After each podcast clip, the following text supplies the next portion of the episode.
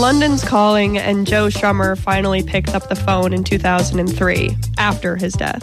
After his unexpected passing a year prior, his late project, The Mescaleros, published the group's final record called Streetcore. Touted by many critics as being Strummer's final successful stab at a rock album, Streetcore holds the threads of many musical geniuses, all wound together with Strummer's touch with tracks like Long Shadow being originally written for Johnny Cash and a Bob Marley cover of Redemption Song produced by Rick Rubin, Streetcore holds just about as much musical lore as it does talent. Today's song is the second track, Get Down Moses, a classic rock song infused with reggae and folk influences alike. Referencing the story of Moses, Strummer calls for a fight against oppression. Strummer wonders where the good leaders are, calling out corrupt priests and noting the number of lost souls searching for meaning. I'm Allie Hall, and this is I've Got Aux on Radio Free Hillsdale 101.7 FM. This is Get Down Moses by Joe Strummer and the Mescaleros.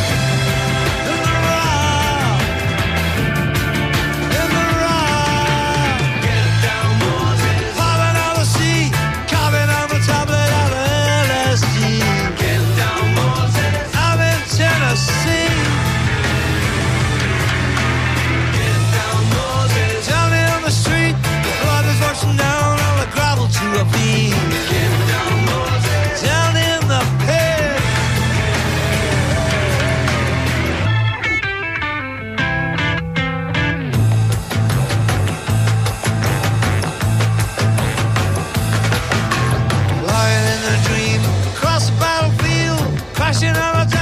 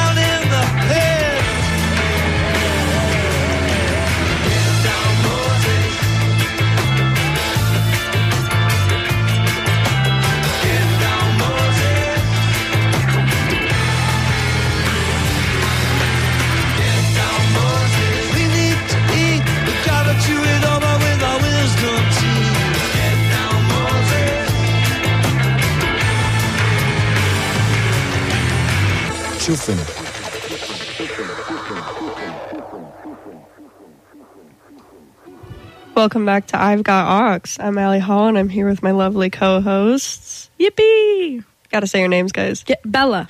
and Gavin. We're live. And we you, are live. you just heard "Get Down Moses" by Joe Strummer and the Mescaleros. How are we feeling?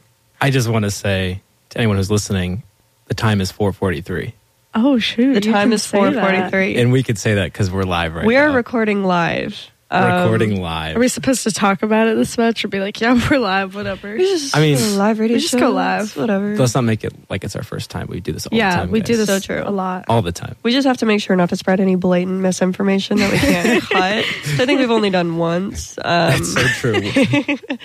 but I think Gavin, this was your first time hearing Yeah. this song, and as a musician, I'm so curious to hear your first impressions. And if you have a negative one, yeah. don't say it. No, no, no, Just no, kidding. no. I'm, I'm just, I'm like blown away by the Right, production right. of the song. So as I was listening to it, I don't want to sound cheesy, but like through the lens of like a music producer, the amount of times you have to listen to a song and then think there's not enough going on. Like there's not enough variety. Let's add something else. That takes a lot of dedication and like thought and planning Yeah. to because I never got bored. It's a very simple reggae beat, but it's Can I drop? so much. There's so many different things. And every time you think you figure out like what's going to happen, there's a new little drum fill, or there's a new, you know, organ hit or guitar lick, and it's it's. I say bravo to the whoever produced this and arranged it. What's crazy and what I learned when I was researching this is there's not a ton, uh, especially on this song specific. On this song specifically, there isn't a ton of like research or writing. But this album, like I said, it was produced after Strummer's death, and so most of the songs are single recordings, like first vocal takes That's of Joe. Strummer. And then just, they're just like piling on Yeah. the production afterwards. Yeah, so they, they started working on it and they had like the bulk of the, the album done, obviously. But mm-hmm. it, it was crazy to me when I heard that most of the vocal recordings are first takes, especially this one, which is so guttural and just, Yeah. Oh, yeah. oh, it's good. His delivery of some of those lines where like the cadence is all weird and it's so good. yeah. Bella, what are your, some Yeah. of your thoughts? I loved it, and I didn't. I was just telling Allie before, like I didn't even know anyone did anything after the Clash. I didn't know. That, I thought they just fell off the face of the earth, but it was so cool, and I love like the reggae vibe. I was not expecting. Me neither. and it is so fun. Yeah. Like, oh my gosh, what a good song. And I was listening to it again uh, before we recorded, and I was like, wow. Like, it is, like Gavin was saying, it is just so well made. And so that makes what you said even crazier because, Yeah. and I loved it, and I listened to it while I cleaned my room, and it was awesome. and it's, I don't know, it's really interesting. And I don't know, like, I don't, I didn't know about this at all. Obviously, so I don't know. I don't know like what level of fame he reached, but Yeah. it's nice when you see someone like, you know, a really good band, like you know, they fall apart, whatever, and then someone goes off and does mm-hmm. something. You could say probably just as good, like or in the range, like Harry Styles. yeah. yeah, yeah, okay. a little a little less. but it's really nice Yeah. because it, like I just love that that he went off and he's like, fine, I'll just do my own thing, and it was good. yeah, that's great. and Yeah. the the Mescaleros, like I think it was kind of a super group of some some other random musicians, and it, it saw a couple people in its in its day. But it's it was interesting to me that like this last record, I I don't know, I'm not sure if it's their most famous or most acclaimed one, but like fans of Joe Strummer love this album, and a lot of like the Pitchfork mm. review I read was sort of he went out the way he came in, like he kind Aw, of he so reached awesome. it was very full circle to come from some of his work with the Clash which is very like punk rock Mm-hmm. and that element is like is still present even in in this song Yeah. also this song sounds very different than i think the rest of the record that it comes from like coma girl mm-hmm. redemption song which is a cover silver and gold which is a cover it none of them really have this song's vibe like this song in my it exists in its own ecosystem huh. and it's crazy i love this song so much it gives I, mean, I don't know i don't know the song well enough but it, it- the way he's singing the attitude that he's singing with is similar to rock the Casbah for me. Yeah. it's just very it- it's almost like he's pointing a finger at somebody Yes, you know? exactly. It, it has that like uh, the punk rock. I don't want to say accusatory because Mm-hmm. in many ways I think he's right and the things that he's kind of calling attention to, Yeah. you know, it's it's rightful, but it is that sort of punk I don't care what you think, middle finger in the air as he's saying it type of thing. Um, and yeah, I, I wanted to bring up like the the story behind it. He's referencing Yeah. the story of Moses, and I'm not particularly religious, so I thought my religious co-host could. Way to Did out us, that- Allie. Did that did that land for you guys? I mean, obviously it's in the title. Yeah. Um, but what what how did that kind of play into your listening of the song, if at all? um, for me at least, every time I would like catch a reference that he was making, he would make another one that I didn't understand how it was connected, um, like from like a biblical standpoint. Yeah. Like he he would talk about Moses, and then he's talking about Elijah, but I don't understand like the connections. Like he's very he's pulling all these different you know parts of Christianity, which Yeah. uh, for his own purposes, obviously, to make the point he's making.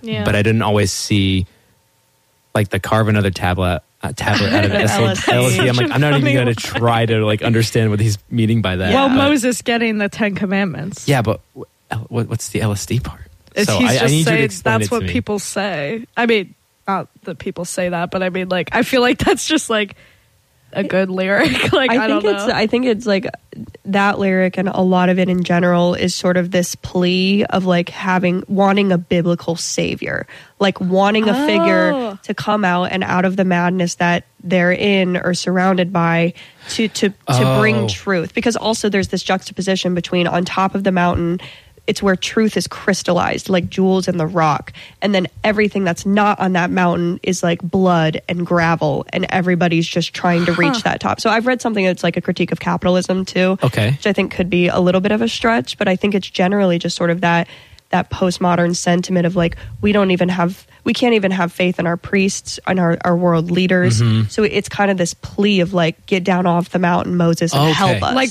I wasn't oh, reading okay, Get yeah, Down. That's interesting. I think that's what I'm. I'm. I. I think. That- so now I'm yeah. imagining someone while Moses went up to get the Ten Commandments, be like, "Get down, get down, help us out. Yeah, What that- is wrong with you?" in in reference to the biblical story that makes sense Yeah. too because of all the you know in that story when he goes up to the mountain he comes back and everyone's Yeah, like worshiping a golden calf Yeah. basically and gone completely crazy from what so I when I when I so first heard it.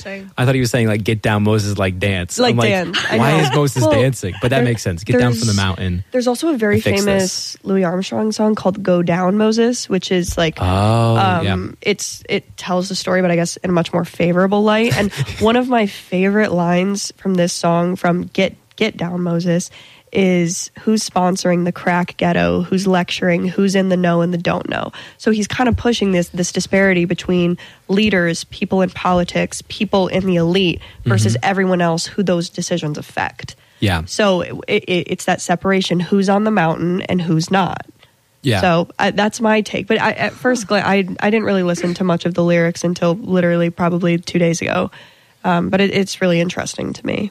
Yeah, this is now that you're kind of giving the explanation, it's all making a little bit more Yeah, Yeah, sense. it, it definitely. fits. It fits more I in. get it. He's calling on Moses to be like this fix it guy. you Yeah. know, like get down here and clean things up. Ah. And I, and Yeah. I think it's especially like mm, one of the lines right above the LSD line is part another sea, and it, it's sort of like uh, Mm-hmm. Come on. nonchalant. Do something cool. It's like figure it out, do something that's going to be. that's so interesting. Yeah. Crazy. There's so many ways to interpret this. Yeah. now, like this is an, another kind of weird interpretation, but Yeah. the fact that he never calls on God either, he just calls Mm. on Moses is also could be a critique of the fact that we put so much of our of our hope and our trust in these broken political figures Yeah. and to be like, come on, you know, fix fix the the well problem in Flint or you know, clean up the the ocean and never to be like, well, there's another person who's probably can Yeah. control that you're not going to because obviously we all know Moses didn't part the sea. I It was- wonder if this is just like a story for him or if this is something like I mean obviously he was thinking about it but I I would be curious to know like not necessarily just like his faith but like what he was doing at this time and Yeah. like what kind of relationship he had like with the idea of God, which I don't know how you would know that. Like ask his mom or something, but like it's very interesting to see people write about like this this type of like subject matter and it can be like now that you're you guys are saying this, like it really can be interpreted in a lot of really interesting mm-hmm. ways. Like, and I wouldn't see. I mean, someone like it's interesting to see someone who was like a rock star come and write something like kind of with these biblical references. Yeah. Yeah. well, if you're just tuning in, we're talking about Get Down Moses by Joe Strummer and the Mescaleros. This is 101.7 FM, Radio Free Hillsdale. I've got Aux live. I've got Aux live, our Live. first live episode. The time is currently 4:53 and it is cloudy outside. It is 4:53. Welcome to Michigan. We, we could say that and repeat that soundbite for the next 10 months. yeah, that's so true. you wouldn't know. I know Bella said that she kind of had a history with uh, the Clash that was pretty funny. So does. could Yeah. you retell that a little bit? So when I was um in uh like high school, early high school and like 8th grade and stuff, we had like my sister and I we shared a room and we had like a little Alexa in the room and the way my dad would come and wake us up is he'd be like, "Alexa." It was always, "Alexa, play The Clash, play The Cure."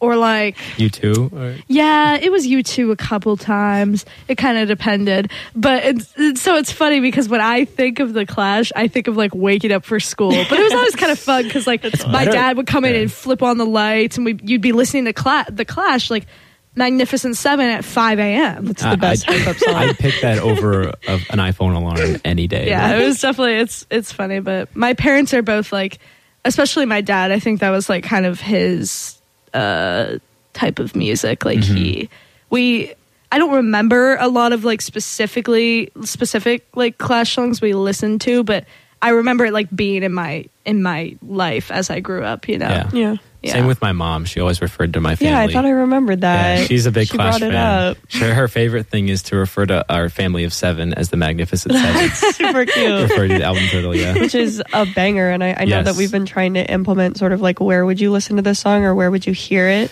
Yeah, Um, so Radio Free Hillsdale. I- if if not when you're getting ready for elementary school this i have a playlist that i'm curating and it's called songs i play at the american legion and the american legion for those of you who don't know is like basically this organization where people in the military who have served or who are currently serving they can find a sense of community they do a lot of veteran outreach um, community outreach whatever um, but they also have really cheap drinks. It's a bar. Uh, a, a lot. Of, I don't want to say all the posts have bars, but a lot of them do. And Yeah. at my at my hometown one, um, they've got a TouchTunes, and because they like me, and I kind of grew up going there, um, the bartender will always give me free TouchTunes credits and so it's like pick a song Allie.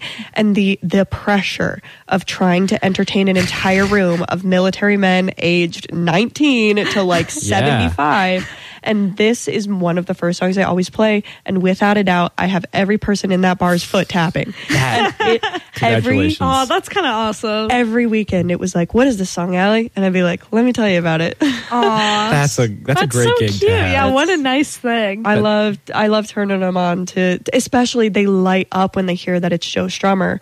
When I'm like, you know, the Clash. Okay, this is why this already resonates with you, and they like the reggae beat mm-hmm. because it still kind of has the punk vibe to it. Yeah. and it's like, I don't know, it's still got the punk without being, you know, overly aggressive. yeah. and it, uh, yeah, and it's it's high energy too. So it's a good. I would say it's a good bar song. It's a good song to turn on with your friends when you're hanging out. Yeah. I agree. and it's just like Gavin said from a from a musician's perspective it's it's super complex and every every time you listen to it even though it might sound repetitive it's got that like reggae bassist that skeleton to mm-hmm. it it's like there's always a new little key mm-hmm. change Yeah, because I was I was thinking about the other reggae I know, and I think the, one of the great things about Bob Marley, who's like the you know the king of reggae or whatever, he his songs are very simple on purpose, mm-hmm. and there's not much going on because it's supposed to be like calm, but this is like pent up energy yeah. more so. that's It's- it's- there's a there's a passion to I think a lot of the Clash and Joe Strummer's music, but this song especially it almost feels like it, it just radiates like it's the grit in his voice and it's the it's the fact that it was like probably a one take and there's just kind of a like he kind of sings it with his middle finger up Yeah. and it, it, it's kind of like you can't help but vibe to it Yeah, you cannot help The Yeah. one thing I kind of was thinking of throughout listening to this is the the type of song that I imagine when you like like a movie scene of like someone like trekking through a desert or Yes. something. Yeah. And it gives in that way it gives a similar vibe to um Anemone. Anemone Yeah. Anemone, that Ali Brian played for us last year, Yeah. freshman year. Yeah, Which I awesome. still listen to. What a good song. song. And there's something really like visceral and like nice about a song that, you know. Just just a guy in a desert. yeah, So- exactly. It's it's gritty like you said. Joe but- Strummer. Thanks Yeah. so much for tuning in, guys. Today we talked about Get Down Moses by Joe Strummer and the Mescaleros. This is I've Got Oxen, Radio Free Hillsdale, 101.7 FM. I'm Allie, and we'll see you guys next week. See you guys. Bye. Bye.